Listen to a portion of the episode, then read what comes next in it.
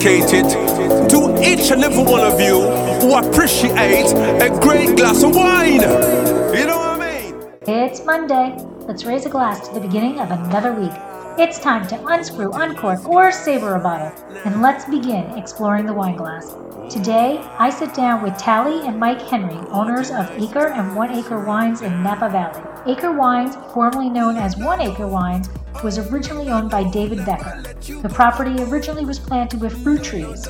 When the trees started showing some issues, he decided to plant over to vines with 2,000 surplus Cabernet Sauvignon vines from a nearby winery. The property was a single acre in the Oak Knoll District, just north of the town of Napa. In 2017, David sold Acre Wines and One Acre to Mike and Tally Henry, fulfilling their lifelong dream. They hired winemaker Richard Bruno, and together they pride themselves in producing wine that expresses the unique characteristics that define Napa Valley. Their tasting room is located in the studio by Feast It Forward, located directly across from Oxbow Public Market in downtown Napa. Hey everybody, I'm Lori Budd, a UC Davis winemaking program, someday service, champagne specialist, and WSET Level 2 graduate. You can find Exploring the Wine Glass on all the socials, as well as your favorite podcast catchers. If you haven't subscribed yet, now's the perfect time to swipe, subscribe, rate, and review. I promise I'll never tell you what to drink, but I'll always share what's in my glass. Oh, yeah. Hey, everybody. Welcome to another episode of Allure of the Poor, sponsored by Dracaena Wines. I am your host, Lori, and I am a UC Davis winemaking graduate. I am WSET Level 2, Champagne Specialist, and Sommelier Certified. And today I am virtually traveling north, and I am heading up to Napa, and I am speaking with Tally and Mike Henry of Acre Wines. So welcome. Thanks. Thank you. It's so nice to be here. Yeah, wonderful to meet you, and thanks for the opportunity. Absolutely. And that is a beautiful, beautiful vineyard we've got right behind you. So which vineyard, we'll go right into it. Which vineyard is that? Absolutely. This is the Lamb vineyard behind us. So this was Dave Becker, who was the founder of One Acre, started with his family plot in Oak Knoll. And about, I know, probably 10 years after that, he ended up planting this vineyard. The Lamb family are the owners of this. Behind you, you can see Silverado Trail, and then at the top of the hill, just out of vision, is the Poetry Inn. So, in case you want to know kind of where it's situated in Yountville, so literally kind of the southeast corner of Yountville. There, beautiful 1 acre plot, planted completely to Cabernet Sauvignon. In fact, the same clones as the Cabernet Sauvignon that he planted in Oak Knoll, and that was kind of his reason for planting both of those, is to study how the same vines, same clones would behave in two different microclimates. With the exact same farming techniques. That's right. That's right. It's definitely a study, vineyard comparison and terroir. Absolutely. Definite science. I love science experiments that only have one variable, you know? Right. Yeah. And the other thing you can see looking back here is that the rows are so narrow because, you know, he, when he learned how to plant vineyards, he learned according to the European way. And so he planted very close rows and very quickly realized that he didn't have a tractor that would go through it. So lawnmower, he would buy a lawnmower every year at Costco and destroy that lawnmower by the end of the season. Yeah, they're beautiful though. They really are impeccably farmed. We're really fortunate to get to work with his grapes, which we still do, which is terrific. That is awesome. So we're going to do a little back. We're going to backtrack and do a little history. So honestly, my always first question is the origin story. Okay. Like, how did you get into wine and all that? But, you know, as I was trolling you guys to come up with questions. Okay. Tally, Jack, you can, So yeah, I have to say my eyes popped out of my head. I got a huge smile. So honestly, the reason why is, and I'm probably sure it has nothing like it, but my parents love that show, Jack. So I have watched that show so many times that I can almost do the dialogue. So I saw JAG. So tell us what it's like to be JAG. Is it like the show? Tell us what it's like. Oh, that's a great question. Yeah. So yeah, definitely not the most linear route to the wine business, but it was a great experience. Yeah, absolutely. One of the highlights of my former career. And here's what I'll say. There was a lot that's definitely like the show and the kind of cases we had and that kind of thing. I think, sometimes they made some of the formalities a little bit more so, to underscore a point there, but yeah, it was definitely an adventure, and just a terrific way to represent. I was actually initially a prosecutor, but ultimately for the greater part of my JAG career was a defense counsel. So I was representing sailors for whatever, infractions they were accused of under the Uniform Code of Military Justice, which is the military's penal code.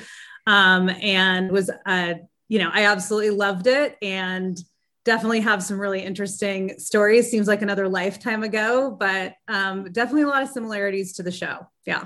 Wow. All right. I'll have to tell my parents. Good job. Perfect. They, I don't know what time it's on anymore, but it's on the repeats, and that's that is the channel that they go to. They love that show. So I was like, oh my God, I actually even called Mike, guess what? I'm going to be talking to a real JAG person. Nice. All right. So now we can go to the origin story. So first of all, I know, Mike, you worked in wine previously. That's right. How did you guys come together and how did you fall in love with wine? What was that aha moment for each of you that you're like, yeah, wine's pretty darn good? Yeah, so absolutely. I think just to preface this, and then we'll pass this over to you to start it's funny when we kind of think about this question, I feel like there's sort of three origin stories. Mike's, his dad, Warner Henry's, and Mike can tell you about him because that's definitely, kind of the foundation and backdrop of everything. And then kind of ours together and mine. And it's, yeah, again, not the most direct route, a little circuitous getting to this point, but definitely happy to be here. And here's how it started. So yeah, go ahead. So my journey in the wine business started when I was fairly young because my dad was a collector. He was a big time enophile back, in the 70s when that was, still kind of an oddity for, some guy in Los Angeles to just be super into wine. And he found groups of friends who were also super into wine. And they, in fact, started a couple of different groups, one of which was called the California Wine and Food Society. The other one was called the California Vintage Wine Society. And they were really champions of California wines, even back in the 1960s and 70s. For me as a kid, what that really meant was, my dad was breaking open a bottle of 68 Mondavi and he was giving me a little pour of it and saying, what do you think of this? And, what? I'm not going to rub it in. He still has a few of those bottles left. He passed away last year, but right up until the very end, he always loved to share, not only his knowledge, but, share wine. In the 1980s, he ended up getting involved in the wine business. He actually bought a small distributorship in Southern California. He, through a series of mergers, acquisitions, turned that into a statewide company, the Henry Wine Group, which I ended up working for. Well, briefly, I worked in their warehouse when I was in high school, but that was just, really picking orders. And, that was probably the best introduction. Yeah, exactly. That was very cheap labor. And then I actually took a very circuitous route as well. I went to college in Colorado. I was an IT person and living in New York for a while. I ended up getting a master's degree in business and thought, I had some good friends who were film directors. And I thought, well, I'll just help them work on their small documentary films and this will be fun. And, what I realized very quickly was that was a really, really hard line of work to be in unless you were, working for, some people with money, I guess you'd say. Chose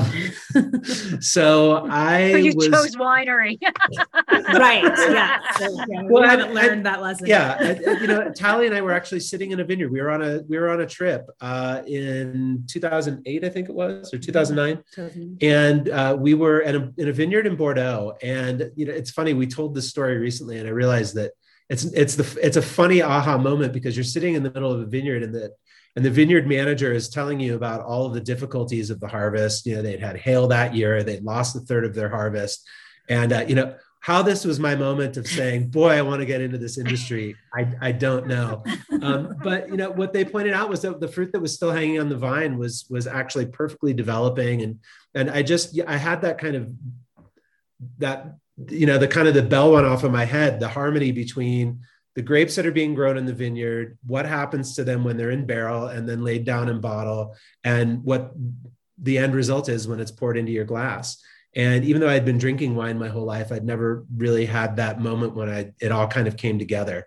And so I went to work for my dad. I was a sales rep in San Francisco, dragging a bag around to retailers and restaurants and, you know, kind of learning the business the best way that you can, which is by knocking on doors and, you know, a lot of times having the door shut in your face and learning what that feels like to gain someone's trust.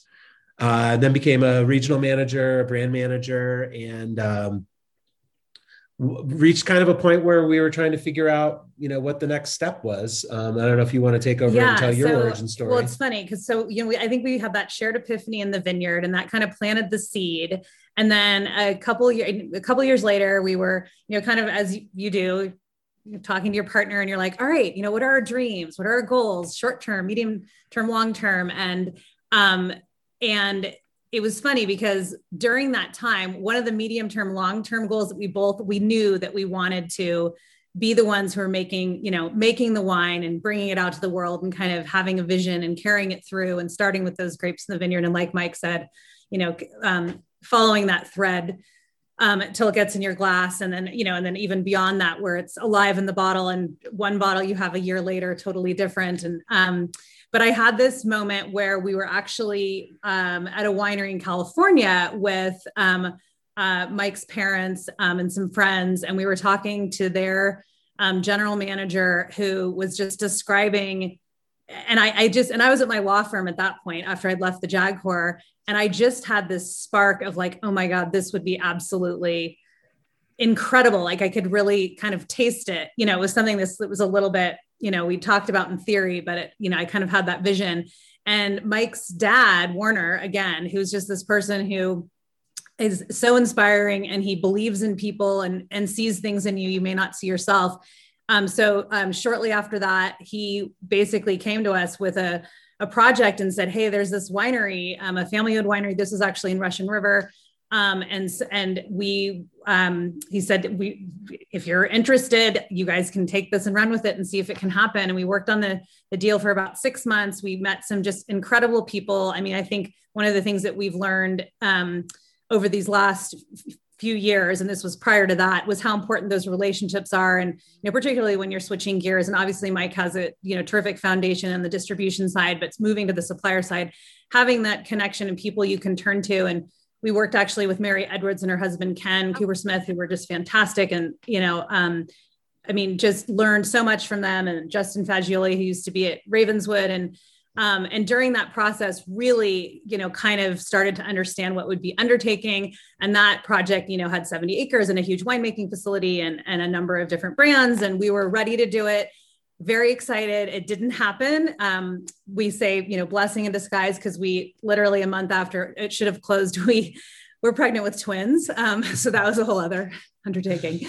But anyway, so fast forward about 5 years, and I guess it was 5 years. Mike had worked, you know, representing Acre, and knew Dave Becker, who he mentioned, and Bob Babby, who was the co-founder, as their brand manager. They were ready to move along and do different things. And it was kind of kismet with the timing. And this was the very much the right project for us. And we really believed in what they were doing. Mike was intimately familiar with it. And we thought, okay, let's take the baton and continue with that legacy. And so sorry for the lengthy, multi-layered story there, but that's awesome. You've got, you know, I always say things happen for a reason. I'm a very aura, you know, kind of like, oh, look at this, you know, that type of person where things happen for a reason and things don't happen for a reason. And yeah, I tell my husband all the time, like, my gut is telling me no. My gut is telling me no. And 99% of the time, if we go against my gut, it's, I told you, the gut said no. So I totally agree with you. Things happen. Yeah. But it was definitely the trust fall to jump into this. This was brand new territory. And you think, I thought coming from the distribution side, this is going to be an easy transition, but you realize very quickly. And as well, running a winery is really hard. It's a hard business. And there are a lot of decisions that you have to make on a, pretty much a daily basis, from, what's going on in the barrel, what you're going to bottle that year to, just kind of general purchasing decisions that people don't even think about. A lot on speculation, and kind of leaping out. When is this actually going to be, released? And, what will that landscape look like? Because it's years down the road, particularly with the red wines. Right. Absolutely. It's not something that you make today and you're selling tomorrow. It's what's going to happen 2-3 years down the road. And what am I doing then? So Mike, I trolled you a little also. And I saw that you were in the film or whatever. So I'm like, this is kismet.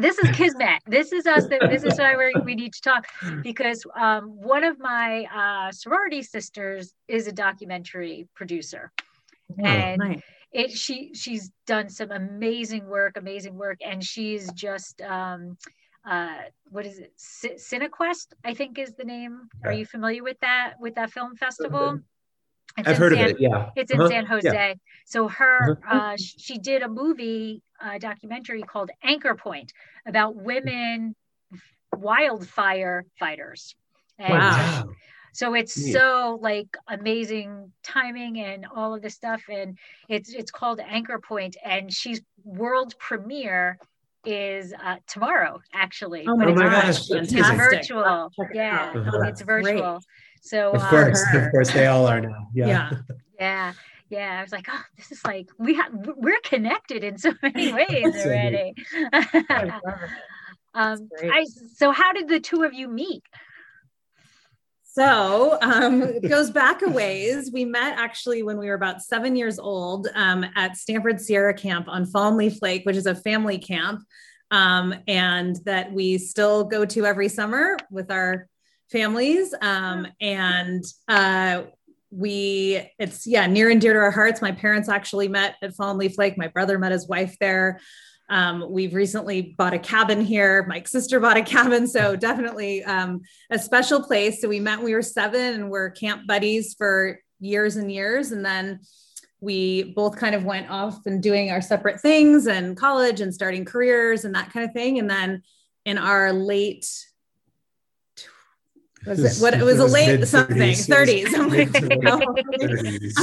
There you go. Let's not count. Sure. We reconnected skiing in Park City, and thrilled to run into my old camp friend who I hadn't seen in a number of years, and we went out to dinner and just totally connected over food and wine, and both of us, a passion for it, and kind of I think the planting the seeds for, where we are today, which is great. It's so interesting because there's so many stories behind the scenes. And when it's a couple that own the winery, my husband and I, we fell in love over food and wine also, probably more wine than food for us. I technically prefer to, I'm a very picky eater. So I tend to, prefer to consume my calories in liquid form. I hear that. And when it seems to be that common theme throughout couples who own wineries or are involved in the wineries, that they really fell in love over wine and food, that, that's that relationship that came together. Well, it's such a wonderful connector. I mean, I love that with, our relationship, but our favorite thing is pairing wine with friends and food and, and what that, I can remember the bottles that I've had, 2 decades ago, who I was sitting with, what we were drinking in that moment. And I love the fact that it kind of captures a moment in time and that relationship and what you were doing. And so I love the fact that it is such a connector. Absolutely. So The thing that caught my eye on your website when we first started talking about the interview was your tagline. So dusty boots, stained hands, and classic wines. So I love it. I absolutely love it. So you got to tell me the story behind it. How did we come up with that? And so that was definitely Bob and Dave, our founders, Bob Babby and Dave Becker. No, Dave. Really, I think what it came down to, Dave's motto for One Acre was "One acre, one guy, one wine," and the reason was that he was the guy who he went down to Napa Valley College. He learned how to grow grapevines. He learned how to make wine. Very much a self-taught kind of guy. Bob, who had actually come into the business from the distribution side, from one of the predecessors to the Henry Wine Group, oddly enough, had then gone to work for Tony Cartledge at Cartledge and Brown, and actually ended up becoming a partner at Cartledge and Brown before that was sold. So he had a lot of industry experience as well. And so I think that the notion was that, if you're going to be out in the vineyard, your boots are going to be dusty, your hands are going to be stained with grapes, and that's how classic wines are made. And I think, for us, one of the things that drew us to Acre and One Acre was their philosophy, which I think really is embodied by that tagline. And, one of the things that's so, obviously we fully believe that that wine, it starts in the vineyard, and it's the most important component. And second to that is the vineyard management of it. And so our relationship with our growers and our vineyard managers and the folks that each of the growers is in partnership with, what you have for all of the family owned vineyards with which we work and source from. These are multi-generation growers, like, fourth, fifth, moving on to sixth, organically farming, sustainably farming. But what I also love is that multi-generation within the partnership of the grower and vineyard managers. For example, we source a lot of our grapes, the majority of them from Yount Mill Estates, which is owned by the Hoxie family. And they're the owners of the Napa Wine Company, which is where we make our wine. Wow. And they have, again, their fifth generation growers and farmers. Their vineyard manager, Jim Del Bondio, his father started working with them in the 1930s. And, and he then took the baton from his dad, and, they've continued that in their fourth generation, vineyard management. And then to that end, the year after Jim took over, Yount Mill Estates, there's 635 acres of vineyards, 7 single vineyards in Oakville, about 35% in Oakville and 65% in Yountville. They became certified organic, one of the first, vineyards to do that, and for all 635 acres in 1986, which is kind of incredible. Oh, wow! So I feel like that, that dusty boots, stained hand, classic wines. It's what Bob and Dave kind of passed us, and what we're trying to continue on with, really is encompassed by that. With the classic wine piece, what we really want to be making are classic Napa Valley varietals, and really showing them in that classic Napa style. So they laid the foundation, and it just really resonated with us. Yep. So, and the other thing about the Hoxie family too is that Andrew Hoxie actually was instrumental in getting Bob and Dave off the ground with Acre Wines as well. Not only providing just kind of moral support, but also providing the fruit that they were able to use. And so they had actually partnered up on that project initially, which has really been a huge help to Bob and Dave. And again, classic wines. Yeah. So just walk me through this. So because you actually live in San Francisco, is that correct? Or we live in Marin County. So we're in San Francisco. Yeah. Mm-hmm. Marin, across the bridge from San Francisco. Okay. So you're up there, you're married, you're sitting down over dinner. Are you like, well, not that anybody reads newspapers anymore. So are you like, looking through the wine ads for a winery, and like how, we actually got a call from a friend in the business, former Henry Wine Group person. Yep. Mm-hmm. Also former Henry Wine Group person who worked with Andrew Hoxie, who also knew Bob and Dave very well. And so he got us in touch with them. And essentially it was, Bob could have probably picked up the phone and called me, but I think, he probably wouldn't have presumed to know who was interested in buying a winery and who wasn't. But our friend Paul was, and so he gave us a call and said, "Hey, if you're interested in this, let's keep the conversation going and let's see if it's a fit." And it was. And I think the timing, again, you're talking about that things happening for a reason, and how important so often timing is. So the family, the Henry Wine Group, so that our family, Mike's dad and family decided to sell the Henry Wine Group.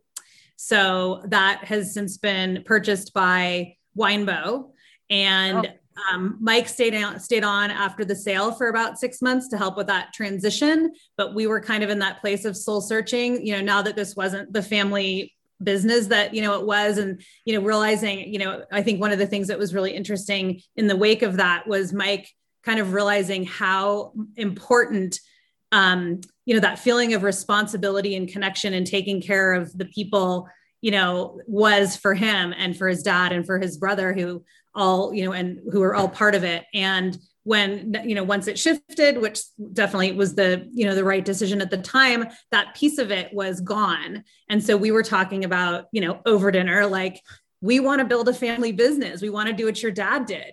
We want to, kind of build something, and grow it and, nurture it. And so timing wise, the friend that reached out knew, kind of about that, backdrop, and was like, I think maybe they're interested, they could be interested. And so he's a wonderful connector, a terrific mentor.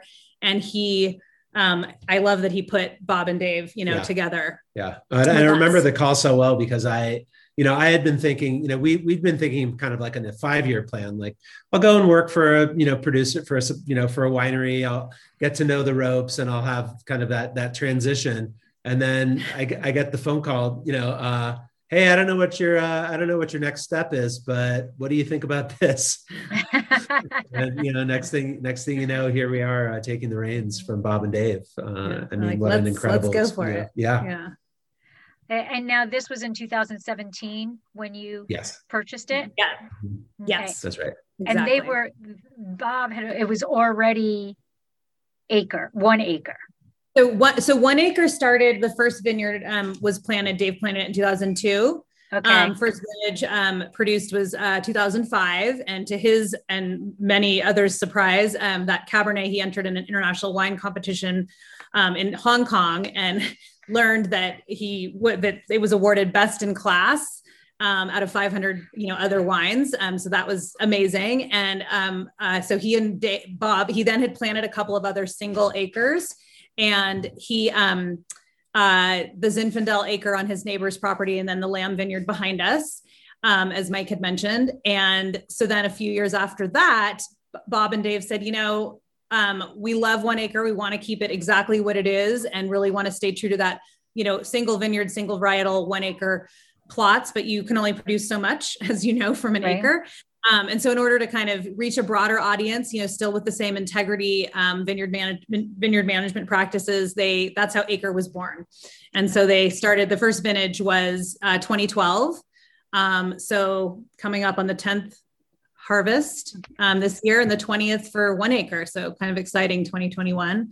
So that both of those brands had existed. Acre had distribution. One Acre's always been direct to consumer, but so Acre was what Mike was representing for Bob and Dave at the Henry Wine Group. And now a word from our sponsor. Did you know that Dracaena Wines has a wine club? We named it the Chalk Club. Draco is on our label, but Vegas was getting a bit jealous, so we decided he deserved to be our wine club spokesdog. In Las Vegas, betting chalk means that you are betting on all of the favorites, and we're gambling that once you taste our wines, we will become one of your favorite wineries. The club is simple, yet a bit different than most. We don't ask for a lot of commitment like others do. Choose between 3 tiers. The Sweet 16, where you'll receive 3 bottles twice a year and get 25% off all orders. Sign up for the Elite 8 and get 30% off all orders and receive 4 bottles twice a year. Or make it to the Final 4 and receive 6 bottles twice a year, as well as receiving 35% off all purchases. All tiers receive discounted shipping, are customizable, and are eligible for unlimited referral bonuses. Add $15 to your bank for each person you refer. Head to www.dracaenawines.com or the link in the show notes to find out all the Chalk Club has to offer and to sign up. We've stocked the odds so that you can get our award-winning wines without breaking the bank. So now, are you keeping these as two separate entities? Is there an acre winery and a 1 acre winery, or do they 1 acre is now being? We're making the wines. Both of the wines are being made at Napa Wine Company now. They are both brands that are under our, aegis, umbrella. And but 1 acre remains committed to being a single acre farmed, generally single variety wine. The two wines that we have again are both varietally 100% Cabernet Sauvignon, and that's the plan going forward with 1 acre. While acre, of course, is a project that can expand depending on how much people are willing to buy and how much our suppliers are able to provide for us. And again, working with Yount Mill Vineyards and the Hoxie family, we have access to some really great fruit. We have a couple of other growers that we work with as well that have just been incredibly generous with their time and have made it some of these great wines and some of these great grapes available to us for, to make our wines. Yeah. And I think so with 1 acre, we are expanding a little bit just in that we are identifying additional 1 acre plots vineyards that will work.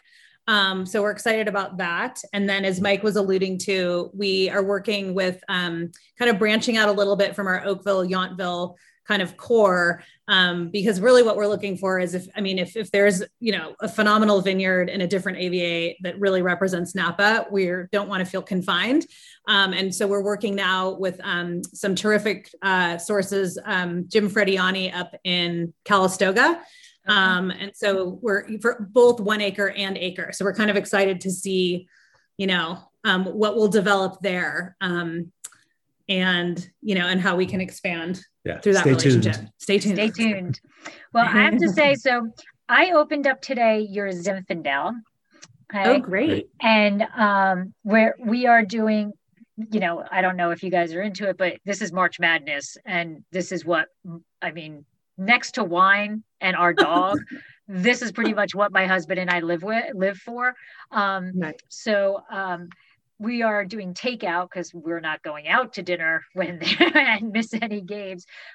So we opened up the Zinfandel to pair with some barbecue that we're taking home. And I don't know if this is really going to sound like that much of a compliment because you don't know my husband, but this is the biggest compliment you guys can ever get in your lives. When the bottles came, I had them out on the table and he's like, "Oh, you got wine?" And I'm like, "Yeah." I'm like, "It's for the interview for Friday." And he's like, "That is the most beautiful bottle." That is so for my husband to say that. That's amazing. That is, and I, it is absolutely stunning. It is like, just for people who are listening, it's like an etched vineyard, a grapevine. And it is so beautiful. And it really is an incredible bottle, and they're all that way. So we love that compliment. Yeah, yeah. And it's such a joy to take. It's such an absolute joy to take this out in the market because people do respond to it so positively. Whether we're at consumer tastings, if I'm taking it out to people in the trade, it's a conversation piece because the first thing people see when you put that out on the table, they say, "Wow, I don't know if I've ever seen a bottle like that." And that's exactly the reaction with it that we love to get. And it was a lot of fun. So when we bought the winery, all of the varietals had the same color scheme, and they were gold and bronze. And we decided we wanted to do a little differentiation and maybe update the colors a little bit. And we also were adding the white because they didn't have a white wine as part of it. And so we, Cabernet. There it is. Yes. And so it was really interesting. We totally had in our minds, like, okay, we know what we're looking for. This is going to be really easy. You know, we were working with our glass folks and we're like, okay, this is what we're thinking for this, that, and the other. Yes. And then we get to the process and we're like, wow, what we thought was going to look good in the actual bottle of wine on the bottle with this color, not as easy as one might think, but it was a really fun process. And, yeah, we got some great folks and we're really pleased with the way it turned out. Yeah, luckily we love that compliment. Our glass printers were very patient with us because they went through several iterations of all these different wines. Did you have any issues with COVID and the glass? Because I know we had difficulty getting glass. You know, like it wasn't even because ours is American glass, but it still just couldn't get to us because of COVID. Wow. And you're, you know, we just have regular labels. So you're etching that on. That's cool. I think so we got lucky with timing. Yeah, our last bottling was in March of last year. In fact, I think it was March 11th. So right before shutdown. Before shutdown. You know, we were just fortunate to be able to kind of hold tight and, you know, until we're actually going to be bottling in a couple of months now. So we're kind of getting right back into that, you know, ramping up, making sure the glass printer's ready, making sure the glass is available. Our glass providers generally are importing the glass, but they also have a lot of supply domestically and, you know, and a lot of the same molds you can buy, you know, from domestic sources as well. So hopefully we just will have missed that on either side of it. Fingers crossed. Yeah. I've been told of no shortages. Yeah. Knock on wood. That's good. Yeah. It just was like, just getting the delivery, getting it made, all of that stuff. All right. So tell me about the Zinfandel so I can drink. Well, first off, I'm so excited that you're having it with barbecue. So well chosen. That's our go-to as well. Yeah. Is it? All right. Barbecue, pizza, tacos, chili, just, it's a great casual, you know, perfect bottle. I think really accessible. So this is the 2017 that you're drinking, which is 90% Zinfandel and 10% Syrah, coming from Oakville and Yountville. You're probably getting those notes. I feel like we should be opening them. So you got some black fruit. What I really like is there's great fruit in it, but it's not super jammy. I love the pepper and spice components to it. It is definitely a blind tasting Zinfandel. As soon as you bring it up to your nose, it's got that pepper that is, that screams Zinfandel. Yeah. And it's, you know, Napa does not have a whole lot of Zinfandel these days. I mean, obviously things are planted largely to Cabernet when we're talking reds. And in fact, Oakville has even less. The Hoxies are the only ones that are still growing Zinfandel in Oakville. Wow. So it's a very unique vineyard. And, you know, one of the things that really makes it unique is that the Hoxies, they own a lot of the land there. There's actually a hill that separates Oakville and Yountville. That they also own the land too, and it's not planted to vineyards, but it provides kind of a natural break for the fog coming up from San Pablo Bay. And as a result, you know, you still get the cooler weather, but you get a lot of sunlight. So it's really about as cool climate as you really find Zinfandel ripening regularly. You know, like I know there's still some of those old vines in the Russian River that produce incredible Zinfandels, but they don't produce them every year, which is why obviously regions like Rockpile and Dry Creek Valley are more popular for it. Oakville is probably somewhere in between. It's maybe a little bit closer to what you'd find in Russian River Valley, but again, with enough sunlight that you're getting full ripening and just incredibly even ripening of the grape clusters. It's just so fun to go out in the vineyard right before harvest and see this incredibly even ripening. Zinfandel is typically a bitch to grow, right? Right. Yeah. It's famous for, you know, annoying the vineyard owners by being, you know, ripe on this side and green on this side type thing. Right. Sometimes on the same bunch. Exactly. Yes. Right. Often on the same bunch. But yeah, that was actually going to be my next question. Cause I'm like, you know, cab is king in Napa And, you know, if you're going to pick a queen, I think you have to go with Sauvignon Blanc in Napa as being the queen. But you have Zinfandel and Merlot. And so my question is, like, how are you choosing what varieties you want to make? And I mean, if it's got to be difficult to have gotten into this contract with the Zinfandel, since it's not that common there. Well, and again, because of the relationship with the Hoxies, and I mean, and you know, I mean, there's a little bit of a family history with the Hoxies too. I mean, Andrew Hoxie and my dad have been friends for a number of years, and so there's just kind of this synergy and this kind of feeling of family when, you know, whenever I'm actually at the winery, just, you know, seeing any of the Hoxies around. You know, his daughters Kendall and Morgan are now, you know, working full time, one on the winery side and the other on the vineyard side.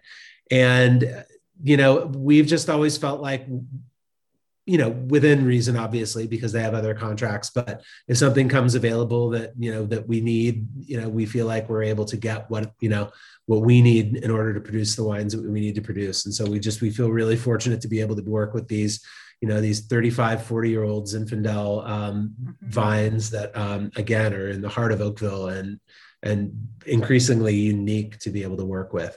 As far as the other varietals go, it was really, you know, Zinfandel, Merlot, and Cabernet were what Bob and Dave were making from the very first vintage of Acre.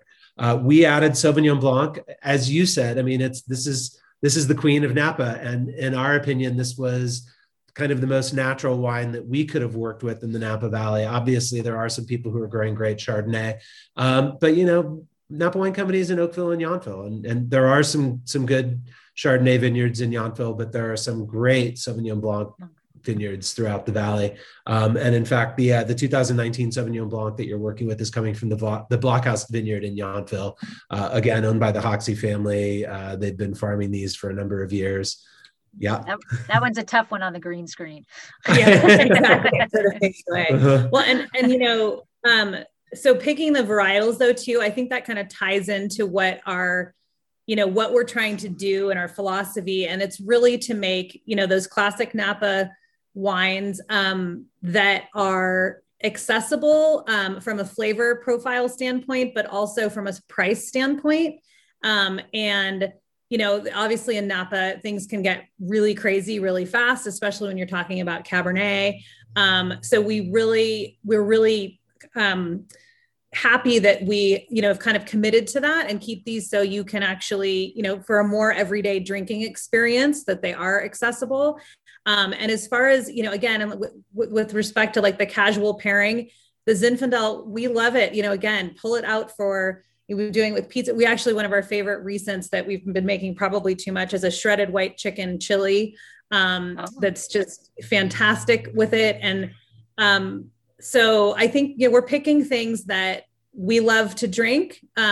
We also, you know, love Burgundian varietals and love Russian River. And actually we're pretty open-minded with different varieties of wine.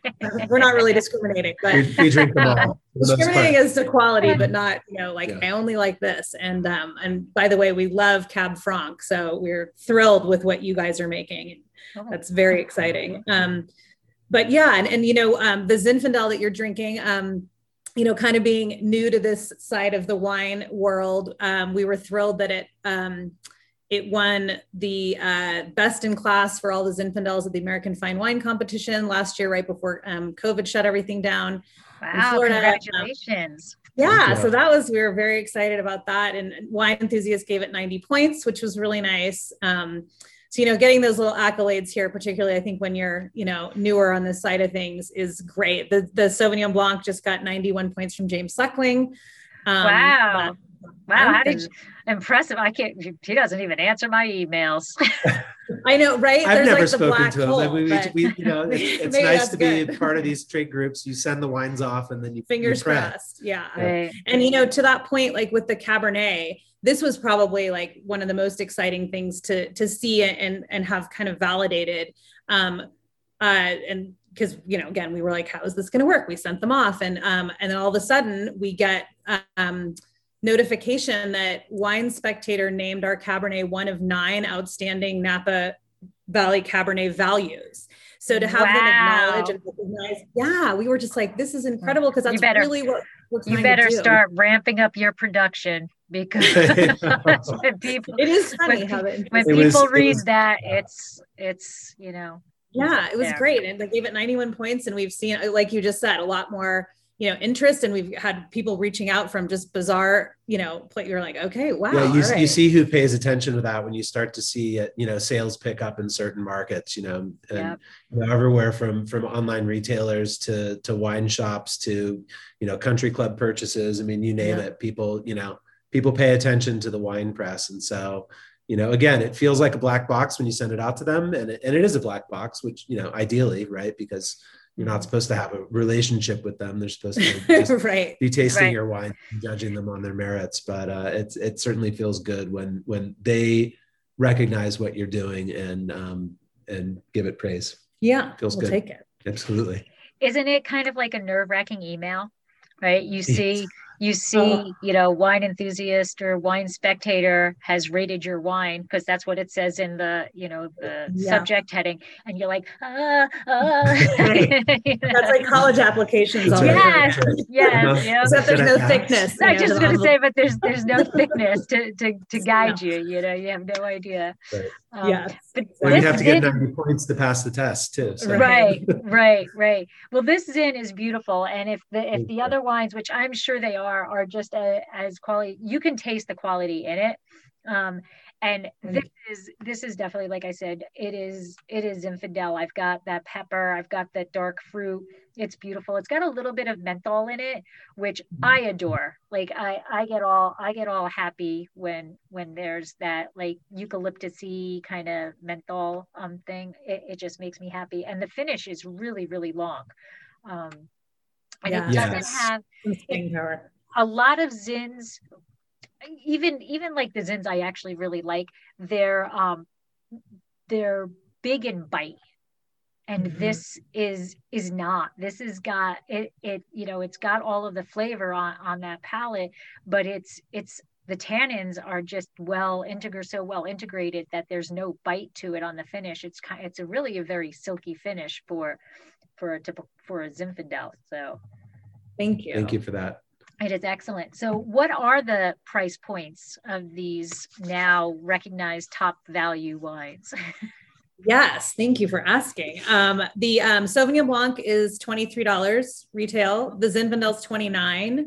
Merlot is $32 and the Cab is $48. And they're Napa people. It's not easy to produce wines at a reasonable price point in Napa these days.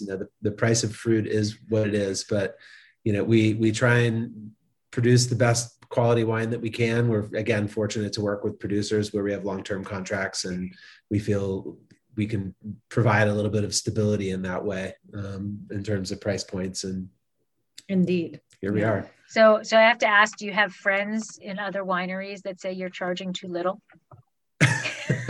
Yes. I will say that there has been at least one retailer who has said to us, gee, I'd love to sell your wines, but I just feel like the prices are a little too low. Wait a second. Our customers expect to pay more for Napa wine. We're like, okay, here's 1 acre. Yeah, exactly. Wow. You can get yeah. Exactly. Well, you go ahead, sell it for, well, actually they're already probably making more money on it than the way the tier system works. But exactly. So you currently, or at least what I've seen, you are a straight variety house, a varietal house, correct? That's right. We have so far been making strictly varietal wines. All of them, with the exception of the Merlot and the Sauvignon Blanc are 100% varietally Merlot and Sauvignon Blanc this vintage. Again, the Zinfandel, we generally blend with a little bit of Syrah, sometimes Petite Syrah. Cabernet tends to be blended with other Bordeaux varietals. This one I think has Merlot, Malbec, and Petit Verdot. Right. Mm-hmm. Nice. Yeah, the classics. Right. We have talked about doing some blends, red blends, not white blends yet. White blends are one of those wine categories that, unless you're unless you just really, and again, I mean, you're down in Paso, so obviously there are some great wineries making, white Rhone blends that are very well regarded, but up in Napa, I have friends who are Napa producers, and they struggle with their white blends because, the consumer doesn't always understand that a lot of the wines from the old country were in fact blends of other grapes. They were not 100% one variety or another, okay. But that doesn't always translate. So yeah, we make varietal wines. Awesome. And now your winemaker is Richard Bruno, correct? Yes. That's right. So how did you guys come together? Was there an interview process? Sometimes they interview they interview you, so you interview them. I think there was a little bit of that. Yeah. I think we both interviewed each other for sure. I actually had known Richard for a number of years because he, Venom Cellars, is the winery that he founded with. Yes.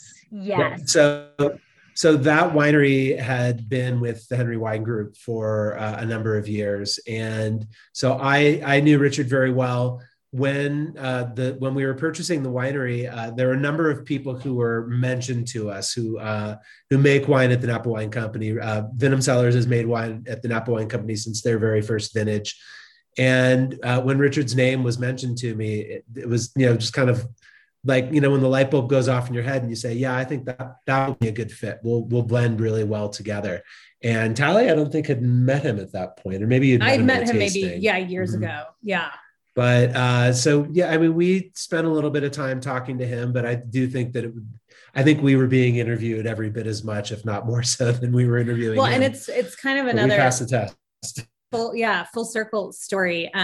Richard loves to tell this, that he credits Warner, Mike's dad, for taking a chance on him when he was right out of UC Davis, and he and Chris, his business partner, were starting Venom. He took a chance and to represent them, and this was the whole reason that Warner founded the Henry Wine Group to begin with, was because he recognized this kind of place in the market where he really wanted to represent family-owned wineries from around the world who weren't getting the kind of representation he thought that they should get back in the 80s. And so Richard, absolutely felt like, fell into that category some years later, and Warner took that chance on him. And Richard credits a lot of his success to kind of having that launch. And he loves the fact that he feels like it's coming full circle, that 25 years later, he's helping us, grow Acre and One Acre and take those to the next level. So I will say from the get-go, like it's funny when we're talking about this, I can't believe that how, again, it just felt like it was meant to be. The partnership we have with him, the collaboration, he's an incredible mentor. He's a terrific educator. He's extremely patient. He is a perfectionist with what he does, but he's also very laid back too. And we so enjoy, the other thing is he's a terrific listener, in that, like, when, we have a vision of what we're trying to do, he has the expertise to be the one to make it happen. And it's very much, or to tell us we're dreaming too big. Which is often, important. I've been accused of having wild ideas of what we could be doing in the winery. And Richard is always, he's very practical, and he's very good at kind of reining in your dreams and making them more achievable. Yes, well, that's good. That's a good quality. Yeah. And very much appreciated. And he, but sitting down with him and coming up with, the blends and what we want to do, it's, it's a terrific part of the experience, and we couldn't be in better hands. And it's funny now that, if you asked that question, because I'm like, God, it just was seamless, it really was. And in fact, that we hadn't even completed the sale of the winery, or the purchase of the winery, when Richard and I were doing our first harvest in 2017, right before the fires. We brought him on 6 months earlier than the sale actually completed. Oh, so we're like, okay, this doesn't work out. We're making something. We will come up with what that is. Yeah. Okay. Well, I love those guys. I love Venom. I have not met them in person. But they've been participating in Cap Franc Day for years, and They source a lot of fruit in Paso Robles too. I mean, they're down there pretty often, you know. In fact, their Red Dirt Red, I think, is all Paso fruit. Yes, it is. And, you know, just the emails, the conversation, and just the interactions on social media. I just love them. I'm like, you know, one of these days I'm actually going to get there and meet you guys in real life. But even yesterday when I posted the story that I would be talking to the two of you today, they commented, they're like, oh, they're the best people. They're so nice, you know, and I'm like, well you know what, if you're saying this, then they've got to be, you know, because I think they're spectacular, you know. Well, and I mean, they are exactly who they seem to be. I mean, you go into their winery and, you know, both Richard and Chris Condos are just, they're so accessible and kind, and again, always generous with their time. Yeah. And, you know, we don't even work with Chris, but I still feel like Chris is, you know, every bit as accessible and every bit as much, you know, potential mentor anyway, as Richard is to us every day. So it's absolutely, yeah, we feel very fortunate. Yeah. I talk about it all the time, but I in terms of Paso, but I think it's true in most wine regions. It's a very different relationship than any other, I think, business in the world, that wineries, winemakers, winery owners, it's a family, and you may or may not know them personally, but they know what you're going through, you know what they're going through. And there's always this support system within your little area, you know, and I just think that that's something very unique to the wine world, you know. Well, and it's so, you know, I feel like the relationships are so kind of interspersed, and you're all kind of relying on each other to make this work, and all these different kind of pieces that come together. And another one for us that literally just, and so we were in the tasting room at the Napa Wine Company. Our acre was poured there because they had a collective, which was really nice. And we're starting out with all of this and, you know, kind of a seamless piece of it. Okay, it's there. That's great. And then they decided to close the tasting room to the collective piece of it and focus on the estate brands. Totally a great decision for them. Makes perfect sense. And we're like, oh my God, you know, all right, we got to figure this out now. What are we going to do? And, you know, we're a mom and pop shop here. We weren't really in the position to be like, let's open a tasting room on top of all of this, you know?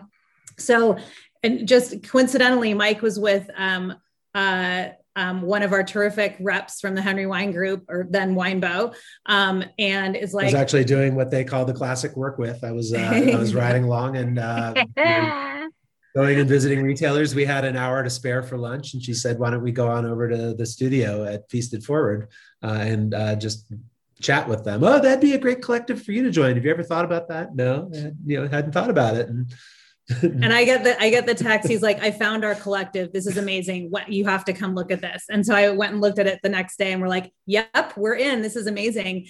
And it's this terrific. So Katie Schaefer, who's the founder of Feast It Forward, is just this interesting, creative, visionary, I mean, just a total like firecracker. She's got more energy than anyone I've ever met. And she's created this space, it's about a 15 winery or so collective that her whole aim is to bring people together through wine, food, music, design, and philanthropy. And she really focuses on each of those elements. And so with the space itself, it's, you know, there's a whole bunch of indoor lounges. Those have not been, you know, utilized as much over the last year, but the outdoor lounges as well, which it always had and which have expanded and are going to continue to expand, are just these awesome little spots where you can reserve a lounge and go hang out during the colder months. She's done Winter Wineland, where we have Friday, Saturday, and Sunday, all these outdoor spots. You can reserve an igloo. I saw them. Right? I actually have a question. I'm like, what's with the pods? Yeah. So it's basically for your pod. There's fire pits as well, and picnic tables, live music, an outdoor boxcar bar, wood-fired pizzas, s'mores kits. Wow. Hot chocolate. You can bring your kids and your dogs. And the cool thing is, these lounges the design elements are constantly changing. So you'll come and have one, you know, experience, and then you'll come back maybe a month or two later, and a week later even, and it'll be different. And all of the design elements are available for purchase. If you see something you're inspired, she's like, here's our partner who we partner with on this, which is great. She's with the food piece of it. There's a show kitchen where she does cooking demonstrations because they also have the Feast Network that they put out a lot of content. And during the concert series for Bottle Rock, one of Mike's and my favorite elements of this is she'll get bands that are playing at Bottle Rock. They come over and play. It's called Riffs and Recipes. So they're playing, she's doing the cooking demonstration, and they kind of riff back and forth with it. And then everyone has a glass of wine, hanging out with the band afterwards, and just a lot of fun. Yeah. So kind of a different, it's not your formal tasting experience, for people with dogs or kids, or if you just want to go hang out, you can hang out all afternoon and you can do a flight, you can do a bottle, you can do a glass. And we encourage people to pick up food from Oxbow Market, which is right across the street and has all these great specialty shops and restaurants.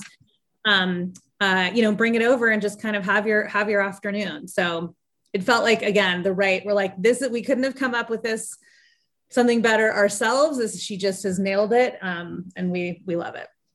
That's fantastic. And again, just perfect timing, because I'm sure there's probably a wait list to get in there, It was great timing. Yeah, it was really great timing. And a great place for during COVID, right? Absolutely. Because she literally just pivoted. She took over the parking lot, put down turf, all the picnic tables, got the box of wine, the food trucks, and supported all the local, that relationship piece, supported all these local restaurants who only had indoor space, had partnered with them to come a different night of the week so they could actually, stay alive, too. That's wonderful. Yeah. That is wonderful. It's wonderful. Yeah, it's amazing to see how everyone has managed to survive during COVID. It hasn't been easy for a lot of businesses, but for the ones that have, it's really come down to just figuring out a new way to do new angles. Been doing. Right. Yeah, exactly. And I would imagine that some of the innovations she came up with during COVID will probably outlast it too. I think that, that's the thing. She's expanding. Her whole plan after doing this outdoor piece of it is she's taken over the property next door, and we're going to expand into that and have, these permanent outdoor installations, these fun little spots that you can go, reserve and have permanent food trucks there. Nice. Yeah, which is great. Indoor lounges once that's right. Yes, those are again, when we can finally remember what that is. Exactly. I don't have to bring layers. What? Right, yeah. Right. I have no muscle memory of what it was like to be at large indoor gatherings anymore. I know, exactly. But anyway, we are coming up to the hour point, and so let's tell people, where can they find you on social media? Let's start off with that. Where can they find you on social media?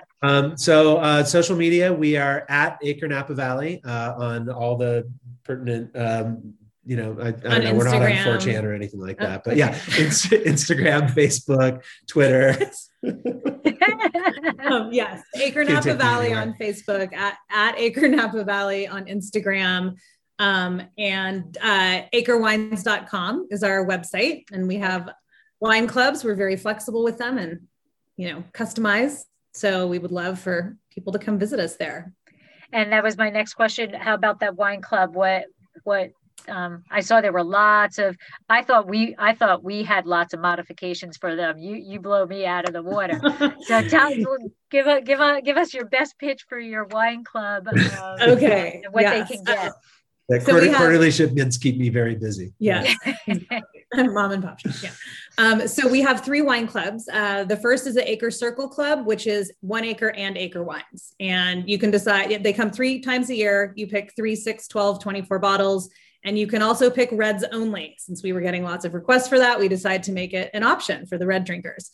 Acre Social Club is just Acre Wines, and same choices for that. And then the third one is the 1 acre 4840 Club.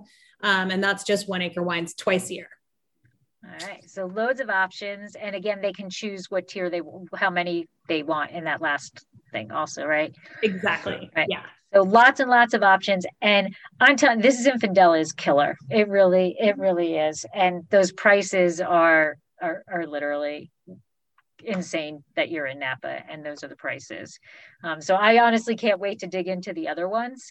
Yeah, we can't wait to hear what you think. Yeah, and we would love to meet you in person, either up here or down there one of these days when that's possible again. Absolutely. I get my second shot on Wednesday. I'm like raring to go. We did 2 on Wednesday. Yep. 2 weeks from Wednesday, man. I don't know where I'm going, but I'm going.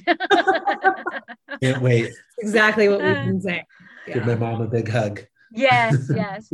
And then your tasting room is at Feast It Forward, which is, I think everybody knows Oxbow Market, or should know Oxbow Market. So that's right across the street from the Oxbow Market. 1033 McKinn Street, right across the street. Yeah, 1031. Okay. Thank you. Okay. They probably have 1031 now too. Yeah. Yeah, downtown Napa, right across from Oxbow. Okay. Yeah. And then, how do they do it? Making a reservation? I mean, now COVID, everything is reservation, but. Actually, you can walk in.